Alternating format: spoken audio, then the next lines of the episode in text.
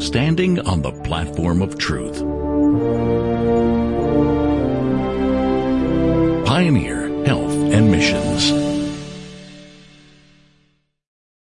Our scripture reading for today uh, comes from uh, the book of Philippians, Philippians 2 5. And it's on the screen, and I believe in your bulletins. Let this mind be in you, which was also in Christ Jesus. Now, the reason I chose this, um, this verse is because I believe it summarizes everything that I'm going to say today, just in one sentence.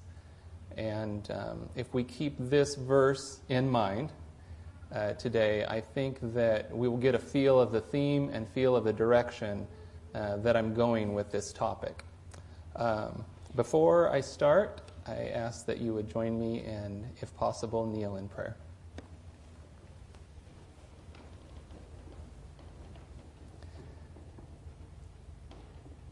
Dear Heavenly Father, I thank you for this opportunity to share with others what has been on my heart for a while. I pray that the words that I speak, that they would be spirit and life to those that are listening, and that I might be a fit channel that you can communicate your will and your truth through. Please correct me uh, where I am in error and close the ears of those things I say that might not be quite in alignment with your will. I pray that today's message would be a blessing to those that hear and would add clarity rather than confusion to this uh, difficult and hard to understand topic. I pray these things in the name of your, Jesus, your Son, Jesus Christ. Amen.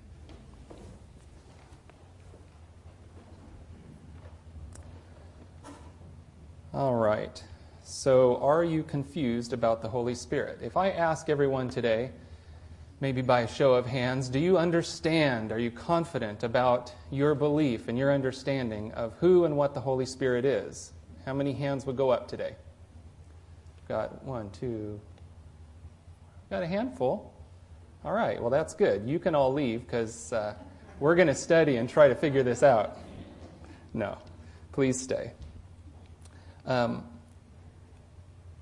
entering this movement of the Father and the Son truth, um, I have found and actually been involved in like experiencing some of the confusion on this topic. Um, it's not as easy to navigate as is the Father and the Son. When it comes to the Holy Spirit, um, I don't believe things are quite as clear. And so, because of that, uh, we can uh, run across quotes from Scripture or quotes from Ellen White and possibly take them in a direction they weren't meant to be taken. And uh, you'll see, I'll give a couple examples here uh, what I mean by that. And this is not meant as a reproof at all, but just a, a simple warning of some of the pitfalls uh, that we can encounter regarding this subject. And maybe you've encountered them yourself um, as you've been studying the, the subject of the Holy Spirit. Um, the first one is uh, 2 Corinthians 1 3. Blessed be the God, even the Father of our Lord Jesus Christ, the Father of mercies, and the God of all comfort. So that just says the Father is the God of all comfort. Who is the comforter? Christ is to be known by the blessed name of comforter, right? So right there, you've got this, um, this uh, tension in two directions, right? You have the Father as being suggested as comforter, and then, but we know intellectually, we know these other quotes that suggest that Christ is the comforter. So, what I'm saying by this is taking, taking things too literally without considering the sense in which they are being said can be dangerous. Um, how about this one? John chapter 4, verse 24. God is spirit, and those who worship him must worship in spirit and truth. Oh, well, if I'm trying to find out who and what the Holy Spirit is, and someone tells me, well, God is Spirit. And then in the next sentence, they say, well, Jesus is nearly identical to the Father, and so he must be Spirit too. Well, I came to find out who the Holy Spirit was, and you just threw two other spirits in the mix. Right? And so, you, do you see how quickly your mind can get derailed uh, by some of these quotes. Now, these aren't false quotes or wrong quotes or wrong ideas uh, expressed in these quotes, but we have to, we have to ask in what sense is the Father the Comforter? In what sense, um, like in our next quote, if I ask all of you, who is the Holy Spirit? I know the ones that raise their hands probably will quote letter 66. The Holy Spirit is what? Jesus Christ. Right? We want the Holy Spirit, which is Jesus Christ. Now, that is true in a sense, but not contrary to the common sense that God gave you and I. If we take that and run with it literally, this is what will happen. I ask you, is Jesus Christ a divine being? You would all say what? Yes, Jesus Christ is a divine being. If the Holy Spirit is Jesus Christ, and I ask you, do you want or do you have the Holy Spirit living inside of you? You would all say yes, or yes, that's what I would like, right? Well, do you have a divine being living inside of you? Do you see, do you see how much trouble you can get? Real fast if you take these quotes the wrong way. And so these are some of the pitfalls, and I just wanted to point them out. There's one more pitfall that's more of a, a recent development, and um, I'm going to show this one to you on the screen. And if you type in the phrase Holy Spirits, you will come up with four hits. One of them is the Bible commentary, so that's out. It's a duplicate. So then you ha- you're left with three hits. Two of those hits are identical. One of those hits is a variation. And I want to show you the top quote here is representing the two quotes that you will find. The bottom one is the variation. So let's read. These heavenly messengers are not attracted, this is speaking about angels, by the way. These heavenly messengers are not attracted to the crowd where minds are diverted from heavenly things. These pure and holy spirits cannot remain in the company where Jesus' presence is not desired and encouraged, and his absence not marked. All right, so key in on the word these. Now look at the variation below. They're pure and holy, and this quote is preceded by the same, the same words as the other one. But she writes, Their pure and holy spirits cannot remain in the company where Jesus' presence is not desired and encouraged, and his absence is not marked. Do you see the difference? The top quote would lead the average mind to um, believe that the angels are the Holy Spirit. Whether it says it directly or not, this is how this quote has been used recently.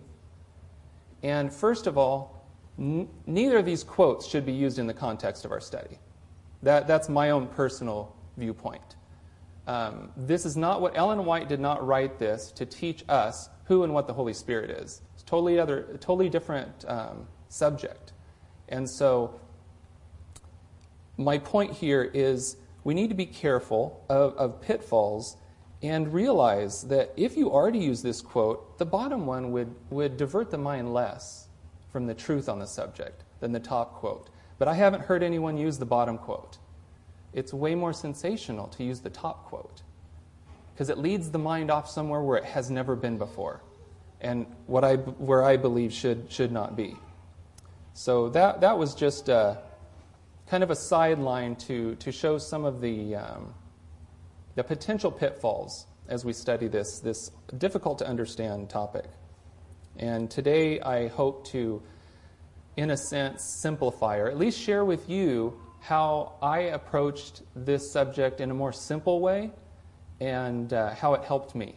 And so, some of the things I'm going to share with you are things that helped me in this study, and I hope it helps you too. So, we're going to go through a series of words, 10 words, that are used in the Bible and the Spirit of Prophecy.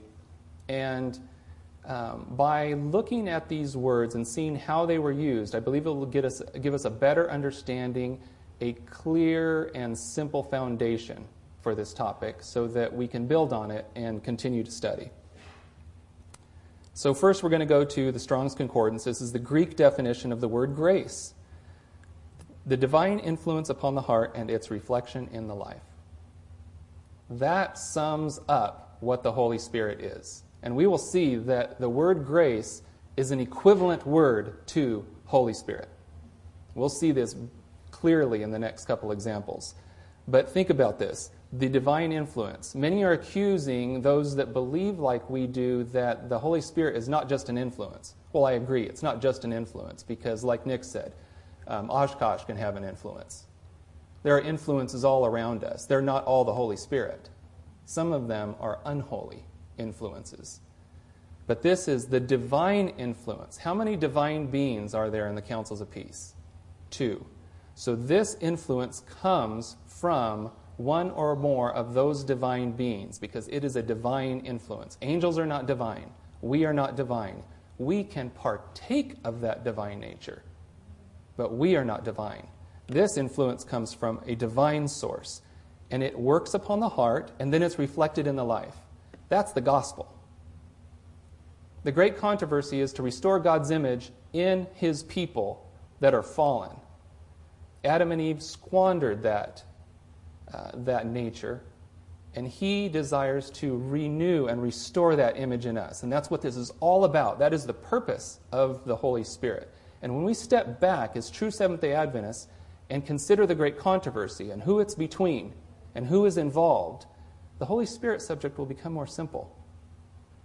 And how the Holy Spirit is used in that and actually must be in that process. Without the Holy Spirit, there is no process. Without the angels, there is no process. Without two divine beings, there is no process. We are lost. But with those things, with a great controversy in mind, salvation can happen for every one of us. Amen? All right, this is our second uh, usage of grace that we'll look at. Some seem to feel that they must be on probation and must prove to the Lord that they are reformed before they can claim his blessing. But they may claim the blessing of God even now. They must have His grace, the Spirit of Christ, to help in their infirmities, or they cannot resist evil. So here we see that Ellen White equates the word grace with Holy Spirit, flat out. There's no misunderstanding this. Uh, we also see that this grace enables us to resist evil. We are told in other quotes that it is the Holy Spirit. Without the Holy Spirit, we can't resist evil. So these are equivalent terms um, you will see step by step that we will be stepping further and further away from the traditional Trinitarian mindset when we look at the evidence, the simple, simple evidence that we all have seen before, but maybe haven't put all the pieces quite together. Our next quote also confirms this same relation between um, grace and the Holy Spirit. Let every youth consider the parable of the ten virgins. All had lamps, that is, an outward semblance of religion, but only five of them had inward piety. Five of them were wanting in the what? The oil of grace. The Spirit of life in Christ Jesus, the Holy Spirit, was not abiding in their hearts. So there we see clearly this oil is a symbol of what? The Holy Spirit, and also associated with grace. It's the oil of grace. So we see all, uh, all these words being, um, being equated here. The net, next word we're going to look at, since it was uh, mentioned here in this quote, is the word oil. And these are the words of Christ. We got them there in red. The Spirit of the Lord is upon me, because he hath anointed me to preach the gospel to the poor. He hath sent me to heal the brokenhearted, to preach deliverance to the captives, and recovering of sight to the blind to set at liberty them that are bruised, to preach the acceptable year of the Lord. Now, there's a lot here that we don't have time to look into, but one thing that I want you to see is this word anointed. It is associated with application of oil onto the head. It symbolizes the receiving of the Holy Spirit. And we see that that is supported by the first sentence The Spirit of the Lord is upon me. This is when Christ stood up and read the scriptures in the synagogue. And he applied this to himself. And we know that he was anointed at his baptism. And he was, the anointing, I believe, actually took place by the Father. And we'll see that. We'll see, take a closer look into what actually happened there. He was baptized by John, but that anointing came from his father. The two olive trees, and this is uh, referring to Zechariah chapter 4. The two olive trees that stand in the presence of God, empty, empty, through the two golden pipes, the golden oil out of themselves into the golden bowl, from which the lamps of the sanctuary are fed. The golden oil represents the Holy Spirit. So, again, clear language um, that uh, equates or shows uh, the, the symbolism behind the oil when it is mentioned. And the reason that I'm going through these words is there are countless other places where you will see oil used. And so, what helped me is it solidified in my mind that when I see these words, what comes to mind? The Holy Spirit. You know, and so this is just these are just little samplings of um, words that can help you and bring back to mind um, things that will help you understand this topic that, that can be difficult. So this next this next uh, quote will give us a little more information on Zechariah chapter 4. The anointed ones standing by the Lord of the whole earth have the position once given to Satan as the covering cherub. By the holy beings surrounded his throne, surrounding his throne, the Lord keeps up a constant communication with the inhabitants of the earth. The golden oil represents the grace with which God keeps the lamps of believers supplied that they shall not flicker and go out. Were it not that this holy oil is poured from heaven in the messages of God's Spirit, the agencies of evil would have entire control over men. And so here we see the, um, the contribution that angels have in this process. The angels, um, we're going to even see uh, further, are those that convey these messages and bring messages from earth to heaven and heaven to earth. But um, we will see that the angels are simply channels. They're channels for the Holy Spirit. They are not the Holy Spirit themselves. They may have a spirit in them that is holy, but that originates where? Divinity. And that's, that's the point here. Um, now, the angels, I said, are channels. But there are other channels. Humans are channels. Prophets are channels. Um, the Bible, the Word of God, is a channel. Um, dreams can be channels. A donkey can even be a channel. We know that, right? So God uses uh, various methods to convey messages that are from His mind to our mind. And those messages are what have transforming power in our lives. So, um, one example, it is a worldly example, but I, it helped me kind of put a few of these pieces together in my own mind, is something that happens at my house every day. The mail is delivered. All right? And the mailman is simply a channel, right? He is not the message, he is a messenger, bringing as a channel a message from someone else. Now, there have been instances where the mailman has a message that has to be signed for. And that is more akin to how the Holy Spirit works. The mailman comes, knocks on my door, I open it, and he has this letter, and he'll even show me who it's from Central California Conference of the Seventh day Adventist Church. And I'm like, I don't want that. I don't think I want to sign for that. You know, and I know some people in here didn't sign for theirs. I ended up signing for uh, for it, but um, he left. He wanted to know what was uh, going on, and so I got a chance to witness to him. But that message was not from him, and he wasn't that message. He was simply handing me that message. I had a choice to either uh, accept or reject, and if I would would have rejected it, then he would have taken it back to the person that sent it, right? I believe it's a really good, it helped me. It's a really good picture of how this all works. Because if God wants to pronounce a blessing on you by giving truth, giving you the way that He thinks on any given topic, like, Dustin, this is what you need right now. If He wants to give that to me, He might use an angel, He might use one of you, He might use my wife, He might use a dream. He might use the Word of God.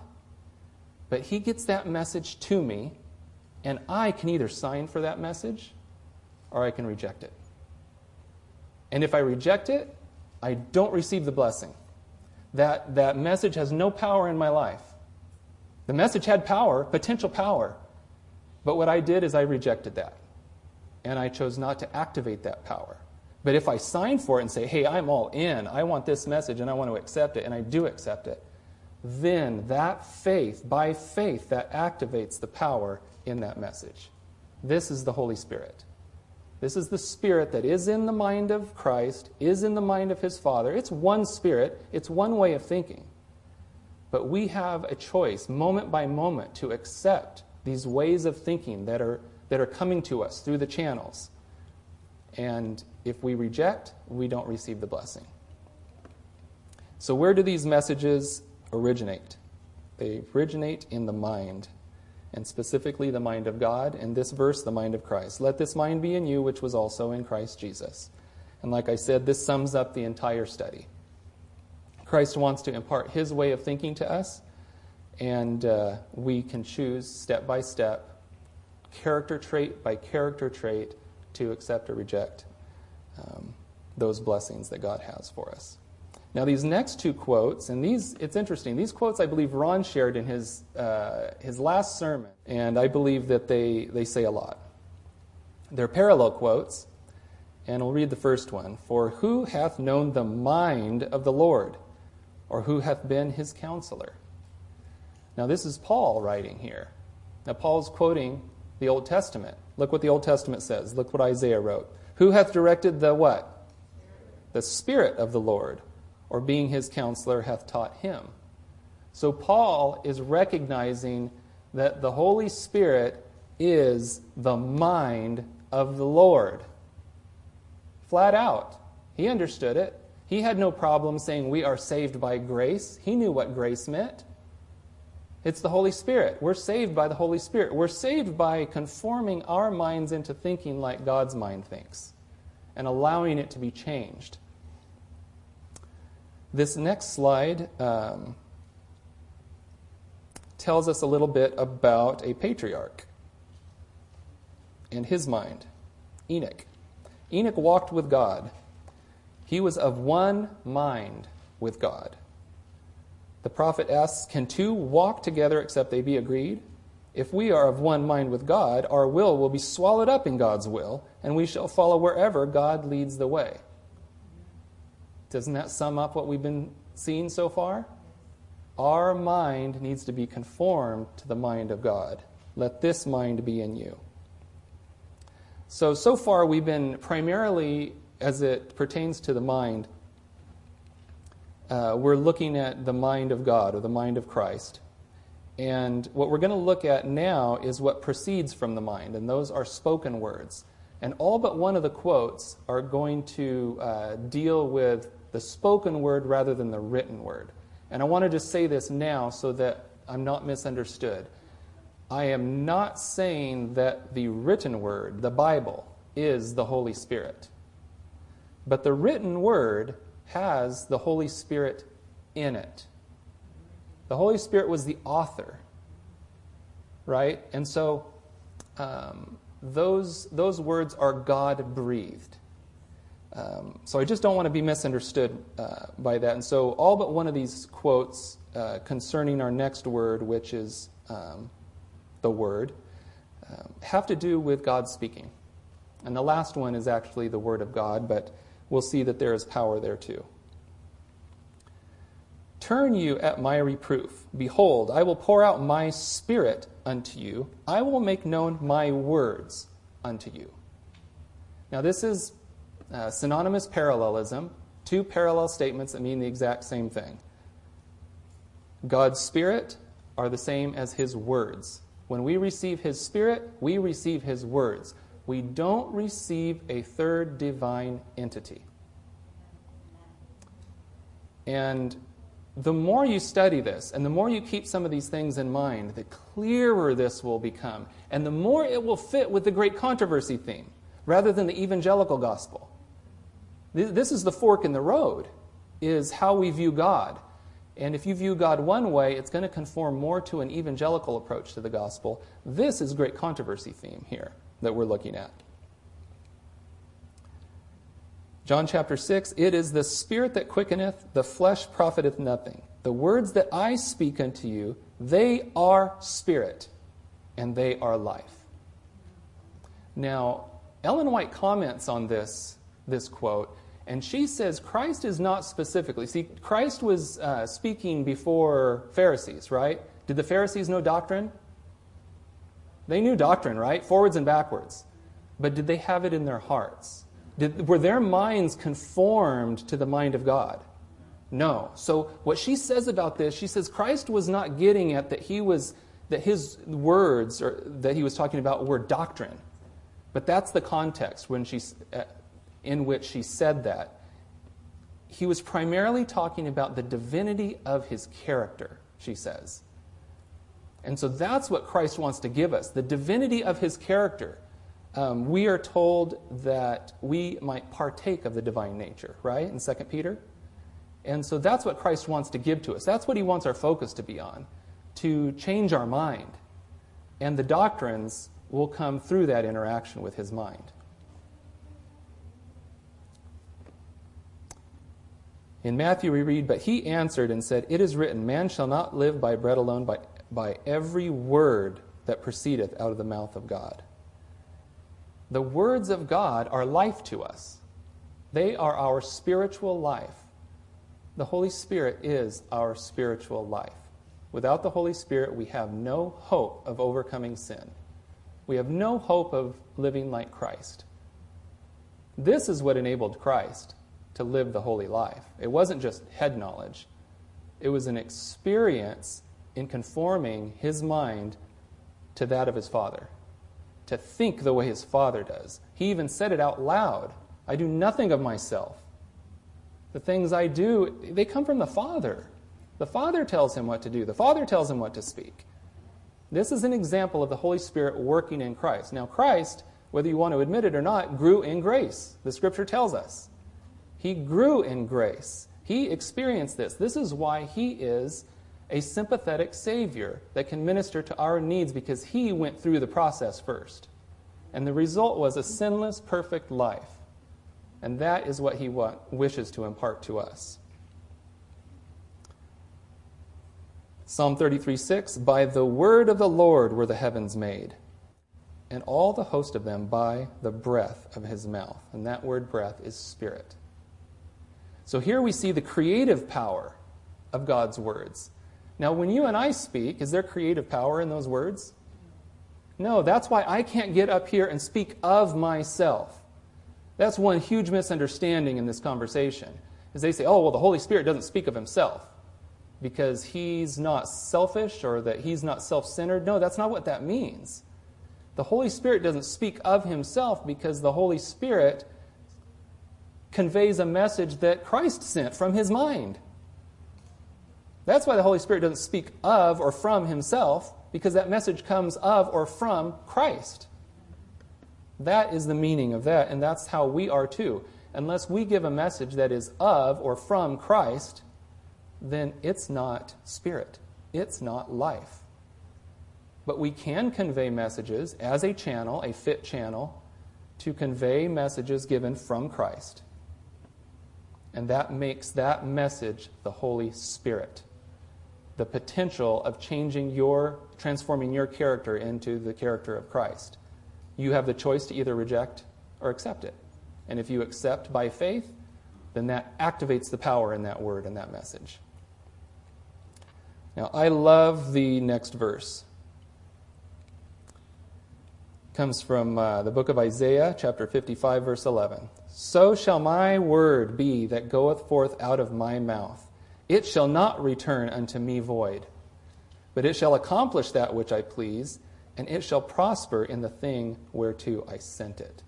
Now, this gives us a picture of God speaking his will, and he is saying, When I speak my will, it's, the, the message that comes back to me, the report that comes back to me, will not be void. It'll be positive. Right? And I want to give you an example. Um, You know, many, many of us have heard that there were two people before Ellen White that received that vision. There were actually three J.B. Finley, Foss, and Foy. Christ sent out the call. It went to Finley first, then Foss, then Foy. But his, his word did not return unto him void, right? Because who did it go to next? It went to Ellen White. And then the report came back. She accepted it. She'll give it. So, this is what this is speaking of. His word goes out, his messengers convey the message, and by the time it gets back to God, it is not void because it accomplishes what it was sent out to do. This, I love this verse because it's a good picture of what, what is happening uh, pertaining the Holy Spirit and how the Holy Spirit works in our hearts and how the Holy Spirit um, is a part of the plan of salvation. It's our lifeline. It's our, it's our lifeline to God. All right, so our next, our next word passage comes from letter 29. And this is the one that, that applies to the written word, but I still included it because I believe it's important. All scripture is given by inspiration of God, and that means divinely breathed in and, like its author, is perfect. He who breathed into man the breath of life and made him a living soul has also breathed into his word the breath of life. Right? So this spirit is in the written word of God. It is a life giving power. Have you ever heard that there are three powers? It's a life giving power. This spirit is a life giving power, and it comes to us through channels. And that power is our next word that we'll be looking at. Who, being in the brightness of his glory and the express image of his person, and upholding all things by the word of his power, when he had by himself purged our sins, sat down on the right hand of the majesty on high. Now, this is, this is a really big verse. This could be a huge study in and of itself, but I believe it's referring to his creative power and um, stop and think about how the Father and the Son created natural law. Think about all the things that we've seen in the Sabbath delights, the presentations about God's creation. All those things are upheld by what? The Word, the Word of the Lord, by His creative power. When He said that in this insect things should work a certain way, that Word did not return to Him void. Those things worked a certain way in that insect. And they continue to do so. Why? Because he spoke it. There's creative power in the Word of God. There's not creative power in my words. The only creative power that comes through me is if I'm used as a channel. I am not that creative word. I will never be that creative word, but I can be fit for use as a channel if I let God do that. The Word of God is the seed. Every seed has in itself a germinating principle. In it, the life of the plant is enfolded. So there is in, so there is in God's word. Christ says, The words that I speak, they are spirit and life. He that heareth my word and believeth on him that sent me hath everlasting life. In every command and in every promise of the word of God is the power, the very life of God by which the command may be fulfilled and the promise realized. He who by faith receives the word is receiving the very life and the character of God. This is a crystal clear explanation of what we're looking at today. We receive the very life and the character of God. It's not about meeting a third being and communicating with a third being. It's about our transformation. It's about saving us from the pit of sin. And just remember again, the Holy Spirit is, writ, is within the written word. It is not the word. The Holy Spirit are the words, more specifically, the mind of Christ and the mind of his Father, expressed in words of power. Um, the influence of the Holy Spirit is the life of Christ in the soul. um, that message is still on the leaderboard at the church that we left. They took it down. It lasted for two years. Oh, wow. They, they read it for the first time and said, How dare the person that wrote that? yeah, so it, I know it went past the two year mark. But that's, that's beautiful. That, that sums it up too. The influence of the Holy Spirit is the life of Christ in the soul. Christ's life is what is given to us. Christ's mind is what we are to let be in us. So that life, the life, is our next word. And we see a river of it in Revelation chapter 22. And he showed me a river of water of life, clear as crystal, proceeding out of the throne of God and of the Lamb. And just note here that the um, that this throne has how many on it? It has two. And what proceeds out of it represents the Holy Spirit. This is the life giving force that proceeds from the Father and the Son. The water that the woman received at the well, if she would accept that water, when did Christ say that she would thirst?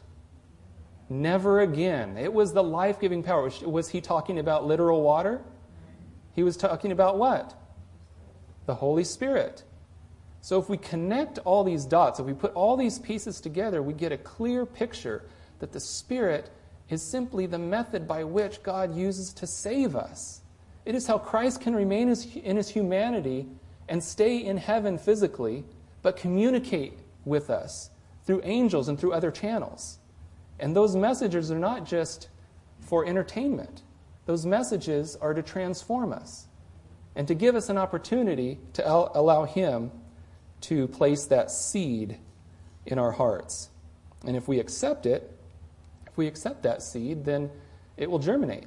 It will follow that germinating principle, and it will grow.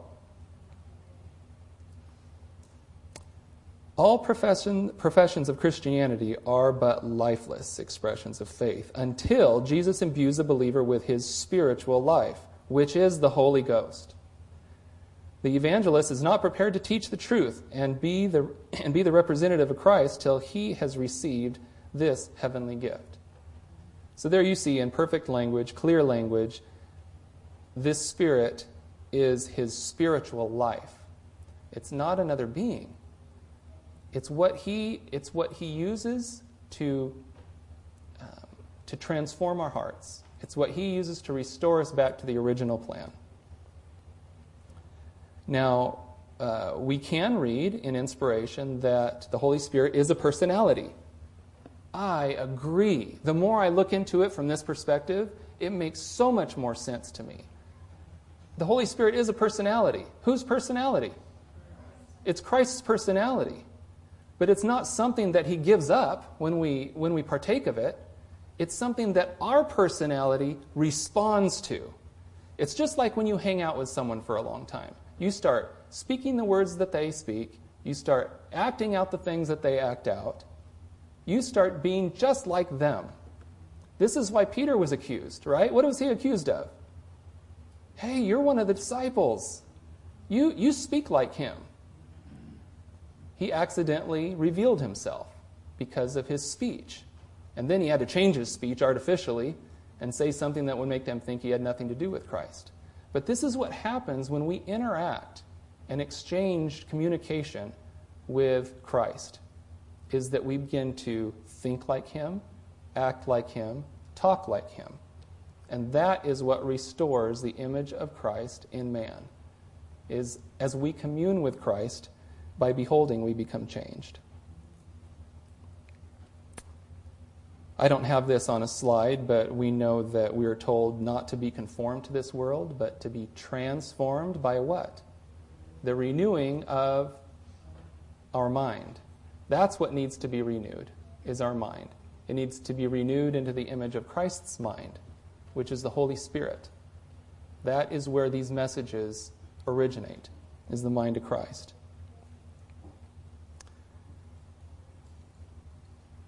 He who drinks of the living water becomes a fountain of life. The receiver becomes a giver. The grace of Christ in the soul is like a spring in the desert, welling up to refresh all and making those who are ready to perish eager to drink of the water of life. Again, another clear representation of what we're trying to say here. Um, not only is this life to us, it is grace, it is the Spirit of God, but it also makes us not just a receiver, but a giver.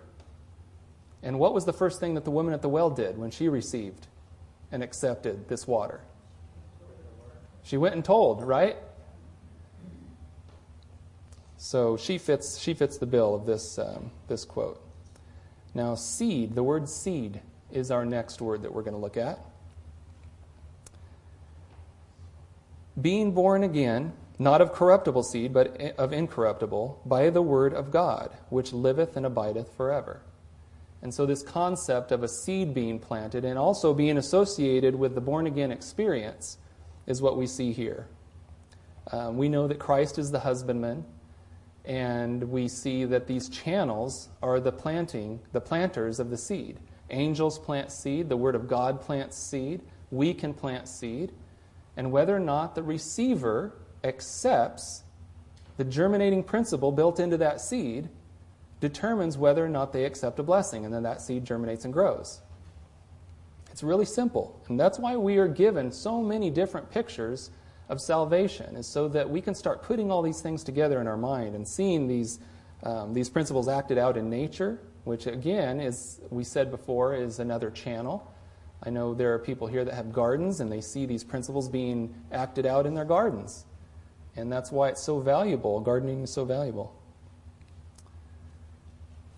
Take another look at the word seed. Whosoever is born of God doth not commit sin, for his seed remaineth in him, and he cannot sin because he is born of God. So, who do we know that use this principle in their life to combat sin? This is how Christ battled sin in the wilderness. That seed was planted in his heart. That seed was accepted by him. It germinated, it grew, and he was able to recall it in the times of temptation. And by that, he overcame. The Word shows the way. The Spirit helps us to walk in it. You need to cling to the Lord with all your might. The Word is the seed of the Spirit, and the Spirit is the quickening power. Be firm and full of faith and trust in God. So here we see the difference between the Word of God, the written Word of God, and the Holy Spirit. See, the force behind the written Word of God is the mind of Christ. That's where the power originates, that's where the power is found. It's not in words on a page, but we say that the Bible is more than words on a page because the germinating principle that is found in that word. It is much more than words on a page, but the Spirit is in that word. It isn't the Spirit itself, that written word. So the next word that we're going to look at is the word truth. And we find this verse in 2 Thessalonians chapter 2. But we are bound to give thanks always to God for you, brethren, beloved of the Lord, because God hath from the beginning chosen you to salvation, through sanctification of the Spirit and belief of the truth. And again, we see another angle, another picture of the same thing we've been talking about. The belief of the truth is what activates that germinating principle in our own hearts. We can believe something intellectually, but if we're not on board with our heart, mind, and soul, that, that activating principle is not, is not realized.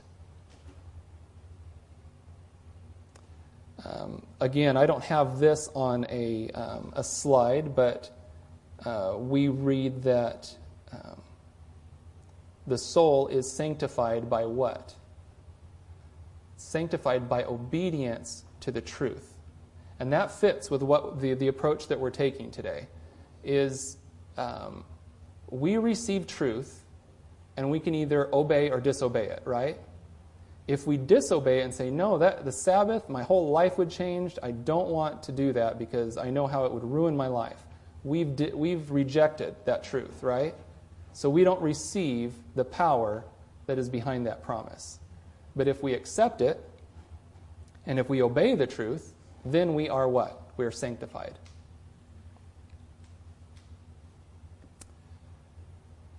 This is he that cometh by water and blood, even Jesus Christ, not by water only, but by water and blood. And it is the Spirit that beareth witness, because the Spirit is truth. This is why Jesus can say, I am the way, the truth, and the life.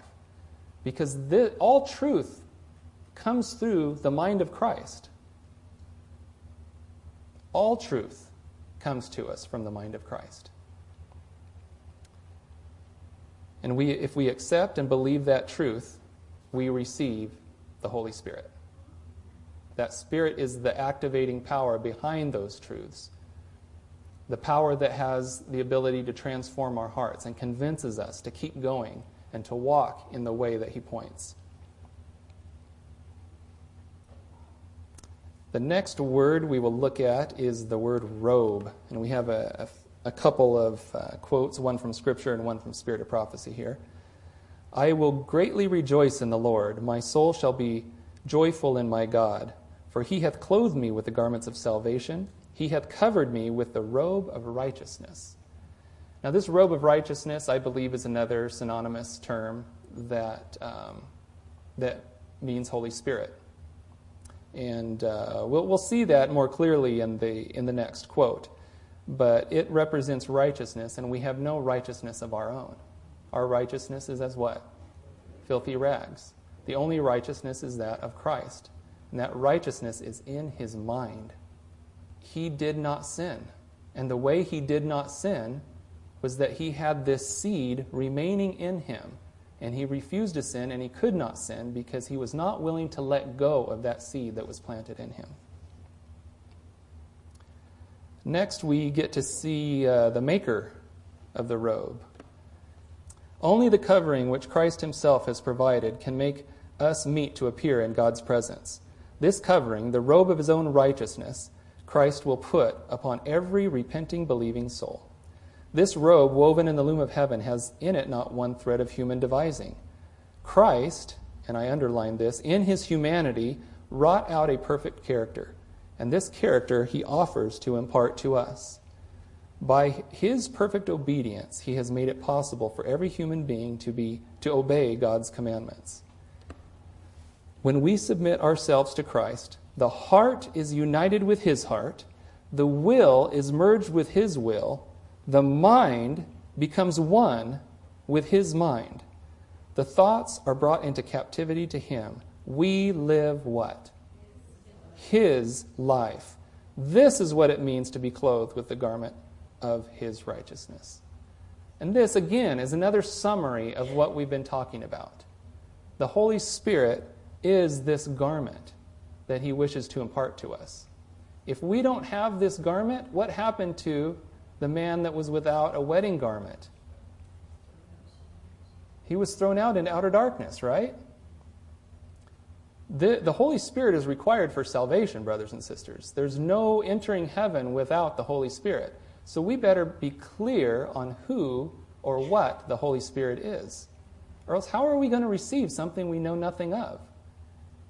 It's our responsibility to know everything we can that is revealed to us concerning the Holy Spirit. Not to go beyond that, not to go into sensationalism, but to know what we're told clearly from Scripture and that, that will be our saving grace. No pun intended.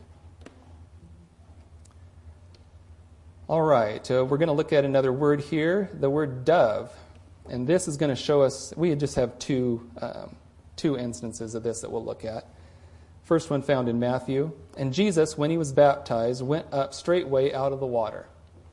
And lo, the heavens were opened unto him, and he saw the Spirit of God descending like a dove and lighting upon him. And lo, a voice from heaven saying, This is my beloved Son, in whom I am well pleased.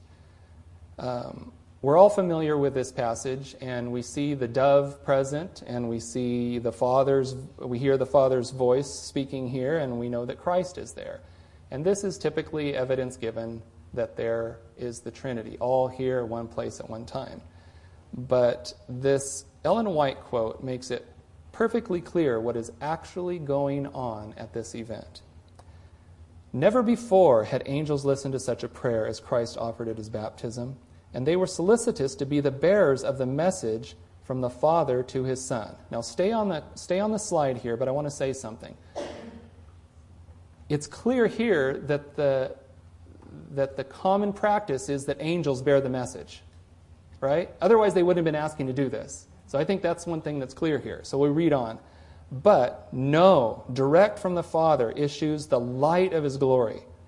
The heavens were opened, and beams of glory rested upon the Son of God and assumed the form of a dove, in appearance like burnished gold.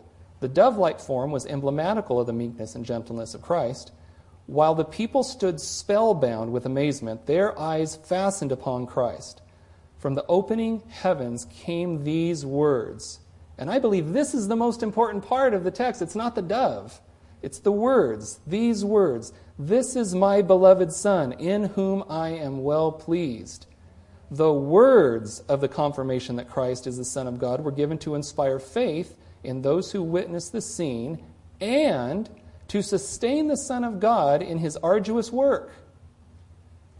Notwithstanding the Son of God was clothed with humanity, yet Jehovah, with his own voice, assures him of his sonship with the eternal.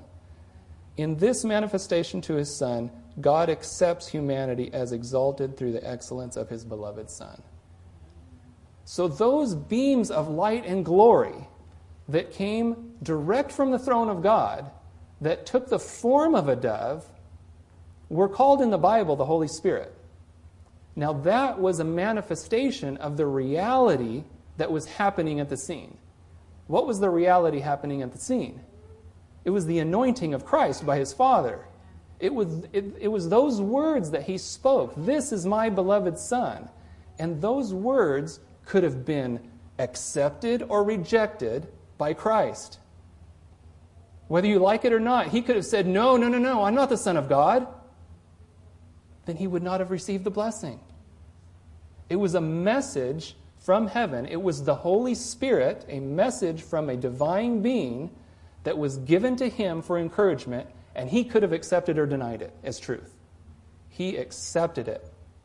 He accepted it as encouragement, and that fit him to go into the wilderness to be tempted. You see how this works? The Bible says it's the Holy Spirit, but we see it was the blessing of God. It was the message from God's own mouth. That is the Holy Spirit. And it didn't come through a channel, it went straight to the Son.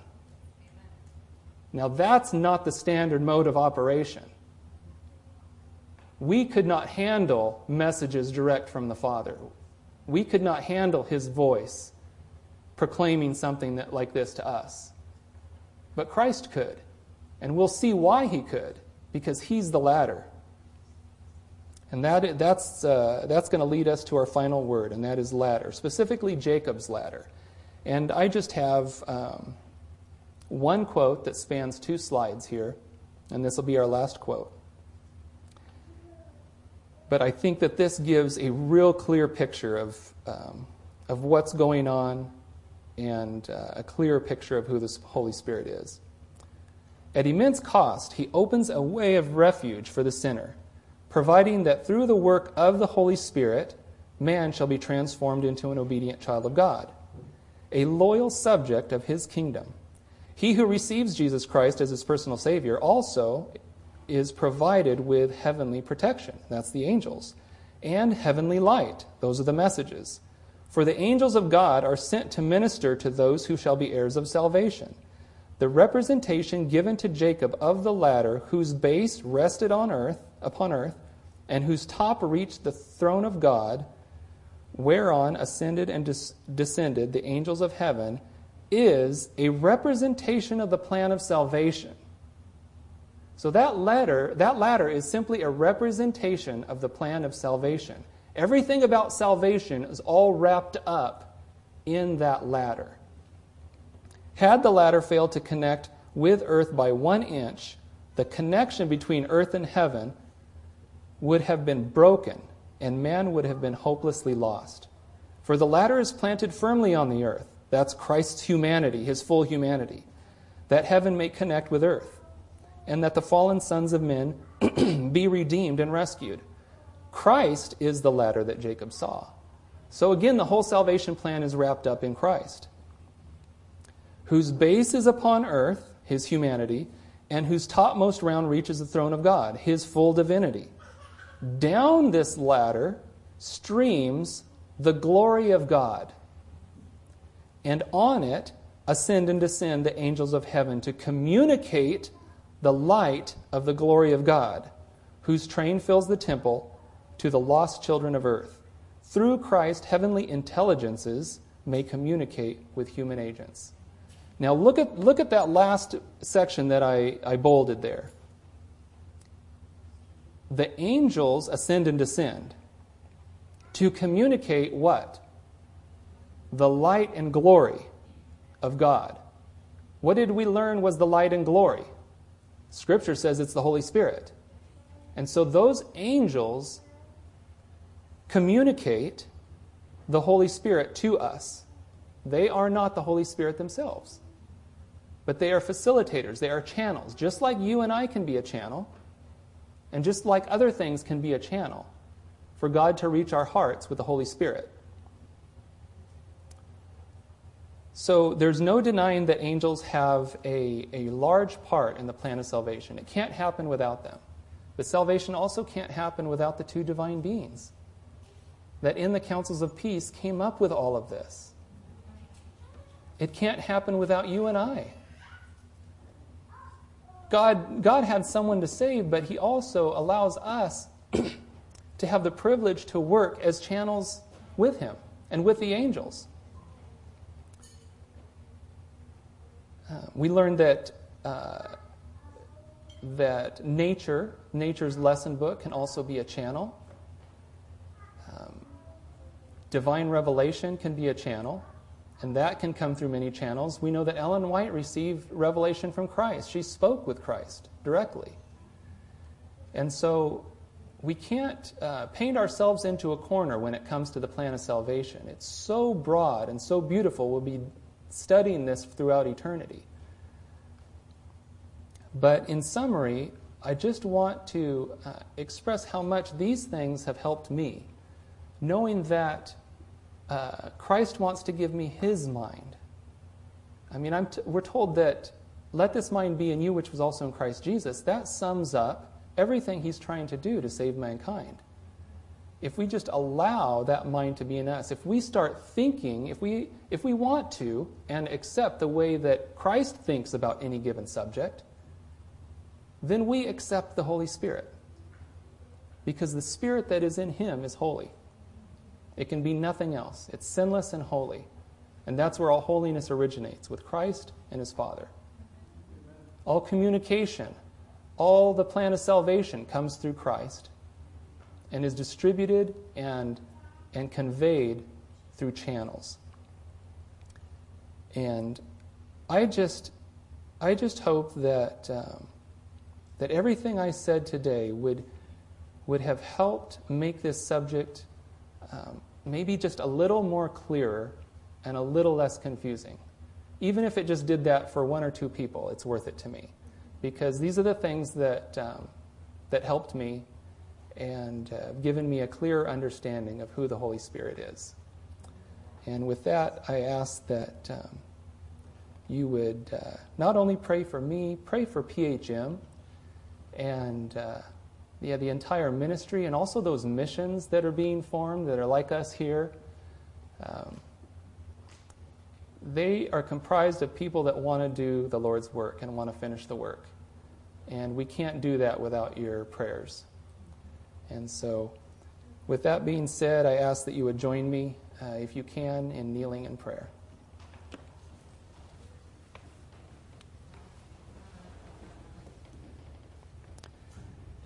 Dear Father in heaven, I thank you so much for the opportunity to share what was on my heart today. I pray that the words that I spoke would have come across as, um, as light from heaven, and that the words I spoke were not of myself, but were from a higher source. I pray that your angels would attend any truth that was spoken, spoken in this message, and that those seeds of truth would germinate in those that have heard it. I pray that those seeds would, would spring up into everlasting life for those that appreciate the truths that you have given us, and that we will want to share and continue to share those truths with others until the work is finished that you have given your remnant church. And I pray these things in the name of your Son, Jesus Christ. Amen. Standing on the platform of truth. Pioneer Health and Missions.